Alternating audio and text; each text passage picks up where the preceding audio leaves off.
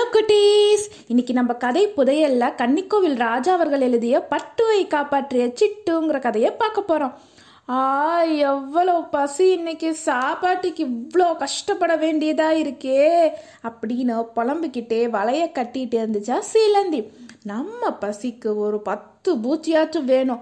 அப்போ கொஞ்சம் வலைய பெருசா கட்டணும்னு மனசுல நினச்சிக்கிட்டே வலைய பெருசா கட்டிச்சான். அப்பப்பா ஒரு வழியா இந்த வலையை கட்டி முடிச்சிட்டோம். கொஞ்சம் மறைவா இருந்துக்கும் எந்த பூச்சி வந்து நம்ம வலையில சிக்குதுன்னு பார்ப்போம். அப்படின்னு மனசுல நினச்சிக்கிட்டே மறைவா ஒரு இடத்துக்கு போச்சான். செலந்தி தன்னோட வலைய ரொம்ப நேர்த்தியா கட்டி இருந்துச்சான் தூரத்துல இருந்து பார்த்தா அங்க வலை இருக்கிறதே யார் கண்ணுக்கும் தெரியாதான் நேரமா போய்கிட்டே இருந்துச்சா. மறைவுல இருந்து எட்டி எட்டி பார்த்துச்சா சிலந்தி. ஒரு பூச்சி கூட மாட்டலையா. அப்பப்பா ரொம்ப பசிக்குது. வேற வலை கூட பின்றத்துக்கு உடம்புல தெம்பு இல்லையே அப்படின்னு தனக்குத்தானே பேசிக்கிட்டு எட்டி எட்டி பார்த்துச்சான் எந்த பூச்சியும் மாட்டலையா எப்படி இருந்தாலும் பூச்சி இந்த இடத்துக்கு வந்தே ஆகணும் அப்படின்னு அமைதியாக கிளையில படுத்துட்டு இருந்துச்சான் என்ன பீடி? ஏன்னா பிடி அப்படின்னு பறந்துக்கிட்டே பிடிக்கிற ஆட்டம் ஆடிட்டு இருந்துச்சான் செவ்வண்டுகள். ரெக்கை முழுவதும் சிவப்பா நிறத்தாலையும் அங்கங்கே கருப்பு திட்டாவும் இருந்துச்சா செவ்வண்டுகளோட உடம்பு. நீ என்னை விட வேகமாக பறக்குறியா? இரு இரு இப்போவே உன்னை பிடிக்கிறேன். அப்படின்னு பின்னாலேயே துரத்துச்சான் சிட்டு வண்டு. ஏய் நான் உன்னை விட பெரியவன். என்னோட வேகத்துக்கு ஈடு கொடுக்க உன்னால் பறக்க முடியாது. என்னையும் பிடிக்க முடியாது. வா வா வந்து பிடி வா வா அப்படின்னு வேகமாக பறந்துச்சான் பட்டு செவந்து. வண்டுகளோட ரெக்க சத்தம் பக்கத்தில் கேட்டுச்சான் உற்சாகமாச்சான் சிலந்தி. ஆஹா வண்டுகளோட சத்தம் அப்படின்னு மெல்ல எட்டி பார்த்துச்சான் ஓ வண்டுகள் விளையாடுதா? சரி சரி. எப்படி இருந்தாலும் என்னோட வலையில சிக்கிடும். அது போது எனக்கு. ஒரு வண்டு பெருசாக இருக்குது இன்னொன்று சின்னதாக இருக்குது எப்படி இருந்தா என்ன? என்னோட பசியை போக்குனா போதும். சொர் சொர் அப்படின்னு ரிங்காரம் போட்டுக்கிட்டு மேலையும் கீழையும் வளைஞ்சு பறந்துச்சான் திடீர்னு குட்டிக்காரனம் அடிச்சுக்கிட்டோ பறந்துச்சான் பட்டு வண்டு பட்டு வண்டோட வேகத்தை சமாளிக்க முடியாம சிட்டு வந்து திணறி போயிடுச்சான் பிடிக்க முடியலனா உன் தோல்வியை ஒத்துக்கோ. உன்னை பார்த்தா பாவமா இருக்கு. நீ அகராதியில தோல்விங்கிறதே கிடையாது. நீ எவ்வளவு வேகமா பறந்தாலும் உன்னை பிடிக்காம விட மாட்டேன் அப்படின்னு சிட்டு வண்டு சொல்லிச்சான் அப்படியா? இப்ப பாரு என்னோட வேகத்தை. சடார்னு குட்டி கர்ணம் போட்டு கீழே பறந்துச்சான் பட்டு வண்டு. பட்டு வண்டு பறந்த வேகத்துல நேரா சிலந்தியோட வலையில போய் மாட்டிக்கிச்சான் ரெக்கைய வேகமா அடிச்சும் வலையிலிருந்து பட்டு வண்டால தப்பிக்கவே முடியலையா?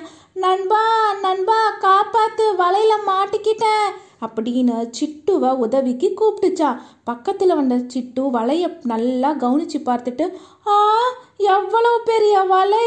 நம்ம போல பத்து வண்டு வந்தாலும் இந்த வலையில மாட்டிக்குமே? அப்படின்னு சிட்டு வந்து வியந்து சொல்லுச்சான்.